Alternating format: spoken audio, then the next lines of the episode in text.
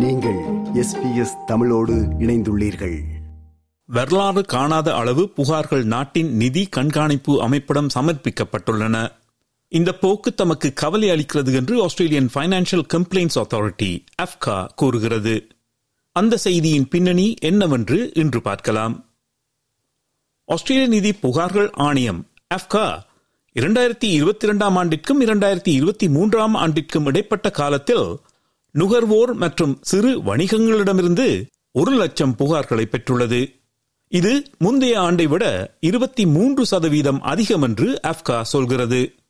மோசடிகள் குறித்த முறையீடுகள் நான்காயிரத்தி அறுநூற்றி பதினொன்றிலிருந்து ஒன்பதாயிரமாக அதாவது இரு மடங்காக அதிகரித்துள்ளன. அதே சமயம் நிதி நெருக்கடி பற்றிய புகார்கள் முந்தைய ஆண்டை விட இருபத்தி ஒன்பது சதவீத அதிகரிப்பை கண்டுள்ளது. இது வாழ்க்கை செலவு நெருக்கடி மற்றும் அதிகரித்து வரும் வட்டி வீதங்களை பிரதிபலிக்கிறது என்று அப்கா தலைமை ஒம்பட்ஸ்மன் மற்றும் நிர்வாகி டேவிட் லாக் கூறியுள்ளார். அங்கீகரிக்கப்படாத பரிவர்த்தனைகள் உரிமை கோர்களை கையாள்வதில் தாமதம் சேவை தரம் கோரப்பட்ட தொகையை விட குறைவான தொகை வழங்கப்படுதல் மற்றும் உரிமை கோரல்கள் நிராகரிக்கப்படுவது குறித்து மக்கள் புகார் அளித்துள்ளார்கள். தனிநபர் பரிவர்த்தனை கணக்குகளை மையமாக கொண்ட முறையீடுகள் தான் அதிக அளவில் செய்யப்பட்டுள்ளன. பதினாறாயிரத்திற்கும் சற்று அதிகமான புகார்கள். அதைத் தொடர்ந்து பன்னிரண்டாயிரத்தி நூற்றி இருபத்தி நான்கு கிரெடிட் கார்டுகள் குறித்த புகார்கள் வாகன காப்பீடு குறித்து ஒன்பதாயிரத்தி ஐநூற்றி அறுபத்தைந்து வீடு கட்டுவதற்கான காப்பீடு குறித்து எட்டாயிரத்தி எழுபத்தி மூன்று மற்றும் வீட்டு கடன்கள் குறித்து ஏழாயிரத்தி முன்னூற்றி அறுபத்தி ஒரு புகார்கள் சமர்ப்பிக்கப்பட்டுள்ளன. வங்கிகளின் செயற்பாடுகள் குறித்த ராயல் கமிஷன் இரண்டாயிரத்தி பதினெட்டாம் ஆண்டு நடத்தப்படுவதற்கு முன்னதாகவே அப்கா என்ற நிதி தகராறு தீர்வு அமைப்பு நிறுவப்பட்டது. அதற்கு முந்தைய ஆண்டு நடத்தப்பட்ட ராம்சி ரிவ்யூ என்ற ஆய்வின் பின்னர் மூன்று தனித்தனி திட்டங்களை அறிமுகப்படுத்தி ஒரே இடத்தில் முறையீடுகள் செய்வதற்கு பரிந்துரைக்கப்பட்டிருந்தது. இது சிக்கலான முறையீடுகளை மட்டுமே கையாள வேண்டும் என்று டேவிட் லாக் கூறினார் ஆனால் அப்காவிடம் சமர்ப்பிக்கப்பட்ட முதல் ஐந்து சிக்கல்களை ஆராய்ந்து பார்த்தால் தனிப்பட்ட பரிவர்த்தனைகள் குறித்து பன்னீராயிரத்தி இருநூற்றி எண்பத்தி ஒன்பது புகார்கள் அதைத் தொடர்ந்து கோரிக்கைகளை கையாள்வதில் தாமதம் ஏற்பட்டது என்று பத்தாயிரத்தி அறுநூற்றி தொன்னூற்றி இரண்டு புகார்கள் சேவைத்தரம் போதாது என்று ஏழாயிரத்தி நூற்றி தொன்னூறு புகார்கள் இழப்பீடு தொடர்பான ஆறாயிரத்தி நானூற்றி நாற்பத்தி ஏழு புகார்கள் மற்றும் இழப்பீடு மறுக்கப்பட்டதாக நாலாயிரத்தி எழுநூற்றி தொன்னூற்றி ஒரு புகார்கள் சமர்ப்பிக்கப்பட்டுள்ளன. இருப்பினும் இன்னும் சில நல்ல செய்திகளும் உள்ளன. முன்னூற்றி நான்கு மில்லியனுக்கும் அதிகமான இழப்பீடு மற்றும் புகார்களை தாக்கல் செய்தவர்கள் பணத்தை திரும்ப பெற்றுள்ளார்கள். இது கடந்த ஆண்டை விட முப்பத்தி எட்டு சதவீதம் அதிகமாகும்.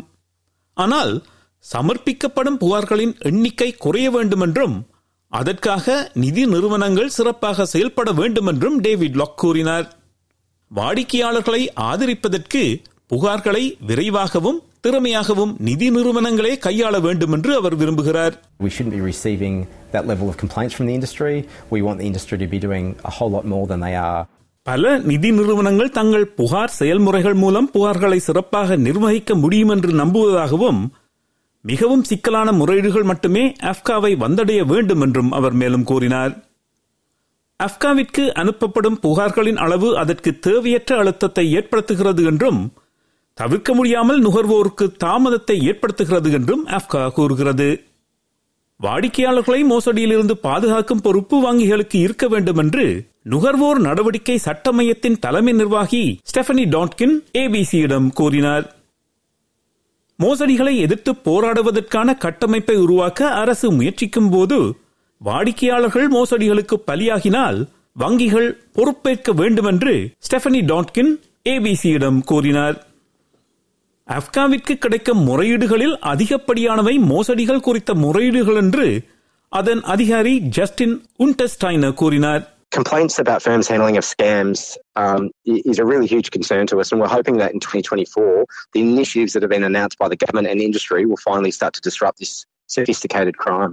தமக்கு கிடைக்கும் முறையீடுகளின் அளவு அதிகரிக்கும் போது நுகர்வோர்தான் அதிக அளவில் பாதிக்கப்படுகிறார்கள் என்று அவர் மேலும் கூறினார் the increase has just been enormous, and that does put pressure on any business and timeframes. In saying that, we've responded very quickly. We've grown the business. We've got more people, and we're doing everything we can to make sure we can support those consumers that come to us. அஃப்காவிற்கு முறையீடு செய்யாமல் தவிர்ப்பதற்கு ஒரு வழி scammers எனப்படும் ஏமாற்றுக்காரர்களிடமிருந்து நாம் தப்பித்துக் கொள்வது ஆனால் இணைய வழியாக எம்மில் பலர் இப்பொழுது அதிகளவில் பொருட்களையும் சேவைகளையும் பெற்றுக் கொள்வதால் ஏமாற்றுக்காரர்களும் அங்குதான் அதிகளவில் ஏமாற்று வேலைகளை செய்கிறார்கள். ஆனால் விழிப்புடன் செயற்பட்டால் இணைய வழியாக பொருட்களையும் சேவைகளையும் நாம் பெற்றுக்கொள்வதில் எந்த ஆபத்தும் இல்லை என்று நுகர்வோர் பாதுகாப்பு துறையில் பல ஆண்டுகள் செயற்பட்டு வரும் சிவகாமி தயாநிதி கூறுகிறார். அது பாதுகாப்பு இல்லை என்று சொல்ல முடியாவிட்டாலும் நாங்கள் இணையம் வழியாக பொருட்கள் வாங்கும் போது அதோடு சேர்ந்து சில ஆபத்துகளும் வருகின்றன. இவற்றை பற்றிய விழிப்புணர்வை நாங்கள் வளர்த்துக் கொள்வதன் மூலம் கூடிய வரையில் பாதுகாப்பான முறையில் இணையம் வழியாக நாங்கள் பொருட்களை வாங்கலாம். அப்படி வாங்கும்போது ஏமாற்றுக்காரர்களிடமிருந்து எம்மை எப்படி பாதுகாத்துக் கொள்ளலாம் என்பதையும் விரிவாக விளக்குகிறார் சிவகாமி தயாநிதி. முதலாவதாக நீங்கள் இணையம் வழியாக பொருட்களை வாங்க உபயோகிக்கும் கருவி அதாவது உங்கள் தொலைபேசி மூலமோ அல்லது உங்கள் கணனி மூலமோ அல்லது உங்கள் ஐபேடோ ஒரு டேப்லெட் மூலமோ தான் நீங்கள் பொருட்களை வாங்க போகிறீர்கள்.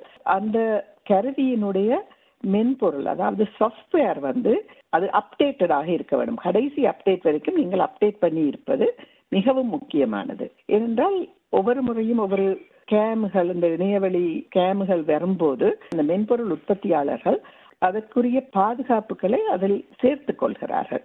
அப்படி சேர்த்து கொள்ளும் போது நமக்குரிய பாதுகாப்பு அதிகரிக்கிறது. ஆனால் நாங்கள் என்ன செய்ய வேண்டும் என்றால் நாங்கள் கட்டாயமாக அந்த லேட்டஸ்ட் அப்டேட் இருக்கிறதா என்பதை உறுதி செய்து கொள்ள வேண்டும். அது எங்களுக்கு ஒரு பாதுகாப்பை கொடுக்கும். இது முதலாவது. இரண்டாவது வந்து நாங்கள் எங்களுடைய நெட்வொர்க் கனெக்ஷன் நாங்கள் ஒரு ஒரு நெட்வொர்க்கில் இணைந்து தான் நாங்கள் இணையத்தை அடைகிறோம்.